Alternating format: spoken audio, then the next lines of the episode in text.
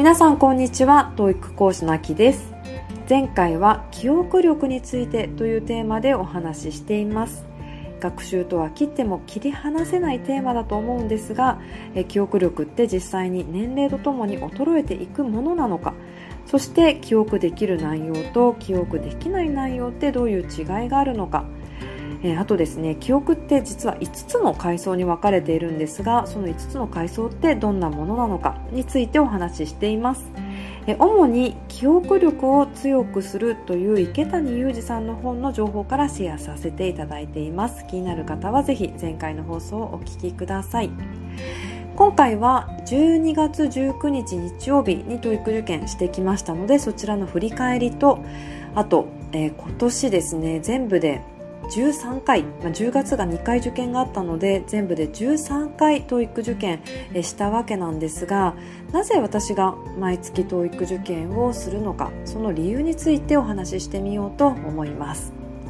まずは12月19日日曜日 TOEIC の振り返りからしてみたいと思うんですが私は午後の回を受験してきました。それぞれのパートの難易度と振り返りしてみようと思います。パート1なんですが、えー、この難易度はやや難ということで、えー、若干難しかったです。特にですね人が乗っていない風景の写真を描写するような単語が難しかったですね。あのよく出る表現よく出る単語っていうのは、まあ、いつも通り出てくるんですけれども最近そうじゃないあこの単語知らないなとかちょっとこれ今何言ったの？みたいな表現が散りばめられていることが多い気がします。はい、私はですね女性が巻き割りをする写真だったんですね。もう尾の頭の方から振りかぶって思い切って巻き終わるような写真だったので結構斬新だなと思ったんですがその時に使われていたのは動詞チョップです。このチョップっていうのは結構よく出てきます。その巻きを割る巻きをたきわ叩き割るっていう意味でチョップも使いますしあとはキッチンなんかで、えー、こう野菜を細かく刻むみたいな意味の時にもこのチョップって使われるのでこれはよく出てくる単語ですね。あと、えー、車のドアが全開な写真がありました。4つのドア全部が開いているみたいな。でその時に使われた単語はもうおなじみのリーブ・ザ・ドアオープンですね、えドアが開いたままになっている。これはあの本当によく出る表現で車のドアが開いている開いたままになっているっていうだけではなくて例えば会議室のドアあ開いたものが写真として出ていてそのドアが開いたままになっているみたいな形でも使うことができる表現です。あとパート2なんですが難易度はやや難でした。えー、っとですねこの時感じたのは若干長めの文が多いなってすごく思いました。あの短めな文例えば一息で言い終わるような文だったらこうすごく理解が楽ですよね Could you tell me your phone number? みたいな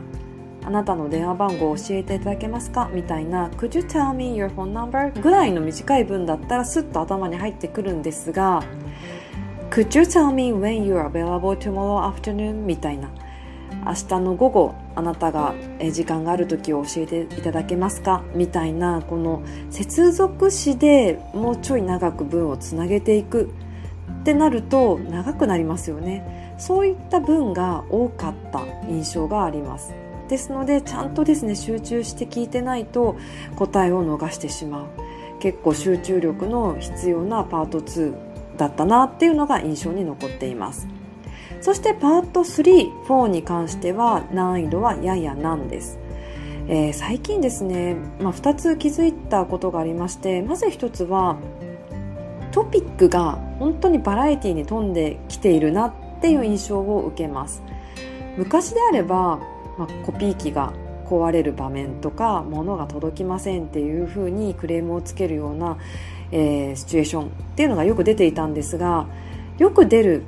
この場面よく出てくるよねっていうのが崩されてきているなっていう気がします。ちょっと内容が複雑になってきたりとか展開が読みにくいなっていうものが増えてきていますね。そしてもう一つは選択肢自体が難しくなっているっていうものが増えています。選択肢が難しいってどういうことかっていうと単語が難しいっていうことではないんですね。選択肢同士が似通っているっていう難しさがあります。えどういうことかというと女性はどこで働いていますか？という質問に対してケータリングカンパニーレストランベーカリーカフェみたいなものが並ぶっていうことです。どれも食べ物を扱う業種ですよね。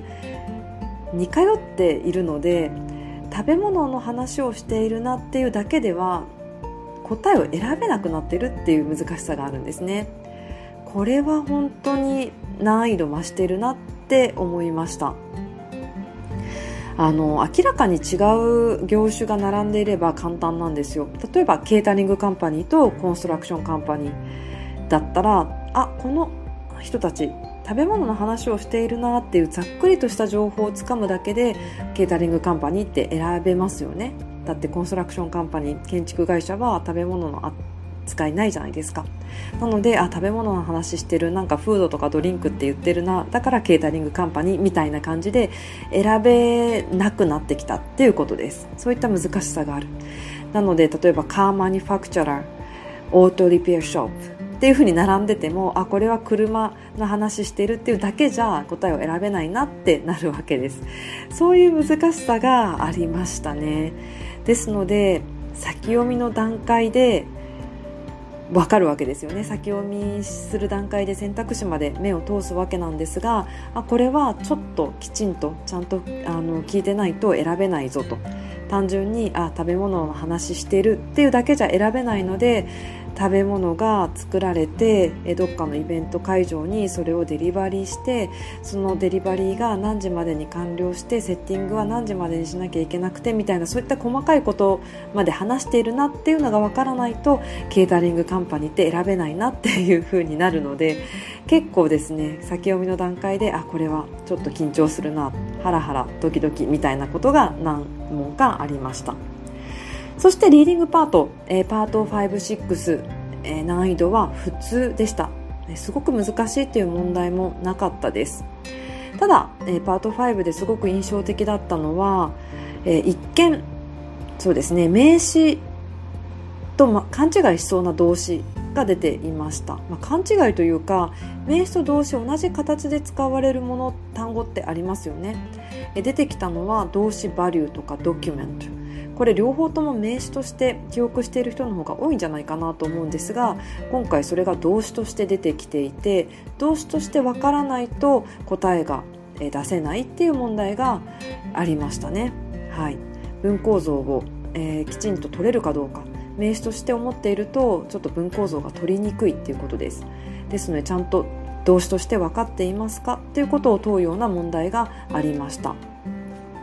えパート7に関しては難易度はやや、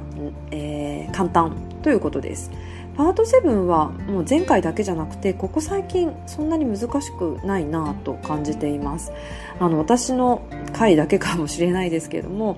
特に、えー、ダブルパッセージトリプルパッセージは比較的簡単です。そんなに惑わすような内容でもないですしあの単語自体もすごく難しいっていうわけではないので比較的解きやすいです、えー、ですので最後の、えー、ダブルパッセージトリプルパッセージまでなんとか、えー、っと解けるようにして問題数解けるようにしていくと正解数も上がっていく方多いんじゃないかなと思います。はいでは後半は、私が TOEIC を毎月受ける理由についてお話ししてみようと思います。今年はですね10月に2回、受けるチャンスがあって他の月は月1回、受験できる回数があったのでトータルで13回 TOEIC 開催されてたんですが無事に全部受けることが今年はできました。去年はコロナの影響もあって感染予防の一つとして自粛していた面もありまあ、何しろですねあの今受験も抽選になっていますので去年は受けたくても受けれない人数制限しているがために受けれないっていう人がたくさんいらっしゃったのでそういった意味でも去年は自粛している部分がありました。ただ今年はですねだいぶその抽選、えー、皆さん当選するようになってきて受けたい人が受けれるっていう環境が、まあ、見えてきたので今年は全部受けさせていただきました。え毎月受ける理由よく聞かれるんですが大きく2つあります。1つは、え TOEIC の感覚を磨くため。TOEIC の感覚ってなんだよってね思うかもしれないですけど私はまあ TOEIC を教えていますので TOEIC っていうものをまあよく知っておく必要があるわけなんですよね。TOEIC ってどんな問題が出るのかどんな単語がよく出るのかどんな文法が使われているのか。そういったことを知ることによってどんな対策が必要なのかどんな知識が必要なのかっていうことを教えられるようになりますよね。もちろん TOEIC よくわからない。何が最近出ているのかも全くわからない。どんな知識が必要なのかもわからないってなったらあの指導自体のあの質っていうものも当然あの下がってきてしまうので常にあの TOEIC に触れていたい。TOEIC の、まあ、最新情報に触れるためにも毎月毎月受けるようにしています。その感覚をまあ鈍らせたくないっていうことですね。なんとなくこう料理研究家のあの人たちと似てるんじゃないかなと思うんですが料理研究家の方々ってやっぱり自分の味覚を磨いていく作業されてると思うんですよね。いろんなものを食べて自分の味覚を研ぎ澄ませておく。単純にこう酸っぱいっていうだけじゃなくてこの酸っぱさとあの酸っぱさどう違うのかっていうのをちゃんと自分の口で語れたりとかこの甘さとあの甘さどう違うのかみたいなことをよく知っていたりとか。でそういったなんか感覚的なものを研ぎ澄ませておくとクリエイティブな部分にも生きてくると思うんですよね。例えばレシピ作りとか。自分が何か生み出すってなった時にもそういった感覚っていうのがすごく生きてくるんだと思うんですよね。なんかこうこの甘さとこの酸っぱさ実はすごく絶妙なバランスで合うんじゃないか。じゃあこんなレシピが作れるんじゃないか。こんな美味しい料理が作れるんじゃないかみたいな単純にその感覚を研ぎ澄ますっていうことだけにとどまらず自分が何か作ろうってなった時にも作ることにもその感覚を活かせる。 TOEIC も同じで TOEIC っていうものをよく知っておく。こういう単語よく出る。こういうトピックよく出るっていうのを知っておくとそれが、ま執筆だとか、えー、講義だとか講義の資料作りとかそういったところに、まあ、自分が何か作るってなった時にもそういったところに活かせるんじゃないかなと思っています。あの実際にあれですよねあのこの単語がこの間こういった形で TOEIC 試験に出てましたってなるとすごく説得力ありますよね。なんとなくこの単語出るよとかではなくてこの単語がこのテストの中でこんな風な使われ方をしていたよみたいな話でもっと具体化してあの話せるようになっておくと確かにこの単語出るな覚えとかなきゃっていうふうにおそらく受講生は思ってくれると思うのでまず自分が率先して TOEIC を受けて TOEIC のことを話せるようにでき話すことができるようにしておくっていうのはすごく大事かなと思っています。あとはさっき言ったその感覚を磨いておくっていうことによってあの執筆とかですね資料作りが本当に楽になってくるんですよね。例えばこの間思ったのがパート7の文章、えー、ちょっとねあの品質単語には赤く線を引くっていう作業をしていたんですね。皆さんにあのこの単語は絶対覚えておかなきゃいけないですよと。もしこの中でわからない単語があったら必ず覚えましょうということで、まあ、パート7の文章取り上げてこの単語を覚えましょうっていうこのえピックアップ単語のピックアップをしていたんですけれどももう当たり前のようにですねこの単語出る出る出るっていう風に感覚的にも分かっているのですぐに赤で引くことができるんですよ。ただ TOEIC 知らない人にとってはどの単語が品質単語なのかって 絶対分からないのでおそらくそういった資料作りもしするってなった時には、うん、結構難しい作業なのかなって思います。ただ TOEIC のことを知っているとそういった作業も感覚的にできるのですごく楽ですよね。そういったまあ作業あの執筆とか資料作りっていうところにも、えー、こういった感覚は役立たせることできますので毎月 TOEIC を受けています。あともう一つは、え自分に刺激を与えるために受けているっていうことです。あの毎月受けるっていうこと自体も簡単なことではないんですよね、まあ、しっかり時間を確保して、えー、まあ費用もかかることですしあとは何しろ自分の体調を万全に整えて、当日臨まなきゃいけない。体調崩したら受けることできないですし、まあ、周りの、まあ、例えば家族とかそういった人たちの、体調もし崩したら、えー、なかなかこう自分だけ出かけてってあの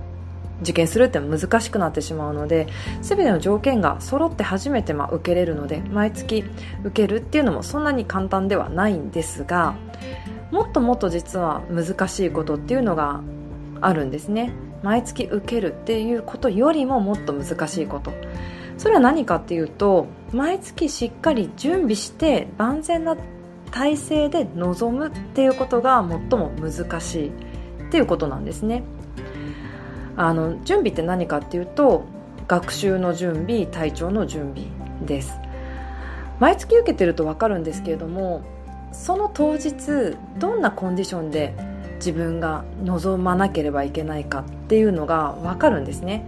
あ今回はすごいちゃんと準備できているなっていう日とあああんまりちゃんと準備できていないな学習不足だなっていうふうに当日を迎えてしまう人自分が一番よくその日のコンディションっていうのはよく分かってます。でああなんかこう準備不足だなっってなるとやっぱりですね時間もお金も無駄になってしまうじゃないですか。なのですごく反省するんですね。この1ヶ月まあ大体1ヶ月ごとに受験するのでこの1ヶ月あんまりなんかちゃんとできなかったなっていうふうにもう反省せざるを得ないんですよその当日。必ず受験するとなると。素通りできないんですね。でも多分それ受験していない状態だったらそういった反省もしないでその日過ごすことになるんですよ。別にあの誰か叱ってくれるわけじゃないですしどんなにあの学習していなかったとしてもどんなに怠けちゃったとしても誰も叱らずに時は過ぎていくわけですよね。でも試験があると絶対自分が気づきます。あ私は今回怠けちゃってるなというふうに気づけるんですね。その戒めを毎回毎回するために、まあ、刺激を与えるために毎回、えー、受けています。あの前も少し話しましたけれどもあの大人になってくると誰もこう叱ってくれないんですよね。あのここがダメだよ。こんな風に今怠けてるんじゃないの？とかあの誰も叱ってくれないですし誰も指摘してくれないんですよね。まあ、フリーランスの仕事をしていると本当にそう感じます。例えば会社の組織の中にいれば自分のミスをまあ、上司がちゃんと、えそれを把握していて何かしらの指摘をしてくれたりとかアドバイスをくれたりとかそういう環境あると思うんですがフリーランスだとですね誰も叱ってくれないんですね。単純に次仕事がないっていうだけなのであのこうしてくださいああしてくださいじゃないと仕事なくなりますよっていうふうに言ってくれる人はいないです。もう契約が終わったらあの何か不満な点があればその次の仕事はないっていうだけなのですごくま厳しい世界なんですよね。じゃあ誰が教えてくれるかっていうと、まあ、やっぱり自分で気づくしかないんですよね。自分で自分の甘さとか至らない点とかあの自分が怠けてしまっていることっていうのを自分でどう気づけるかなんじゃないかなって思っています。それが私にとってあの、まあ、一つの方法としては毎月、えー、TOEIC を受験するっていうことなんじゃないかなって思っています。当日のコンディション自分がどう感じるのか万全だなと思って受けれるのかそうじゃないのか。もしそうじゃなければそこでもう一回、え、行動を見直して仕切り直しする必要があるわけですよね、まあ、そのいいきっかけにそのテストがなるわけです。はい、ですので毎月毎月そのコンディションの見直しあの自分の日々の行動の見直しをするきっかけとして TOEIC をまあ受けているっていう感じです。はいということで、えー、今年はですね、えー、もう12月19日のテスト、えー、で最後ということでもう最後を迎えてしまいましたけれども来年もですねこんな形で、え毎回毎回万全の準備 しながら、え受けていけたらいいなと思っております。さて今日も最後までお聴きいただき本当にありがとうございました。皆さんにとって学習が楽しいものでありそして人生豊かにするものであるよう心から応援しております。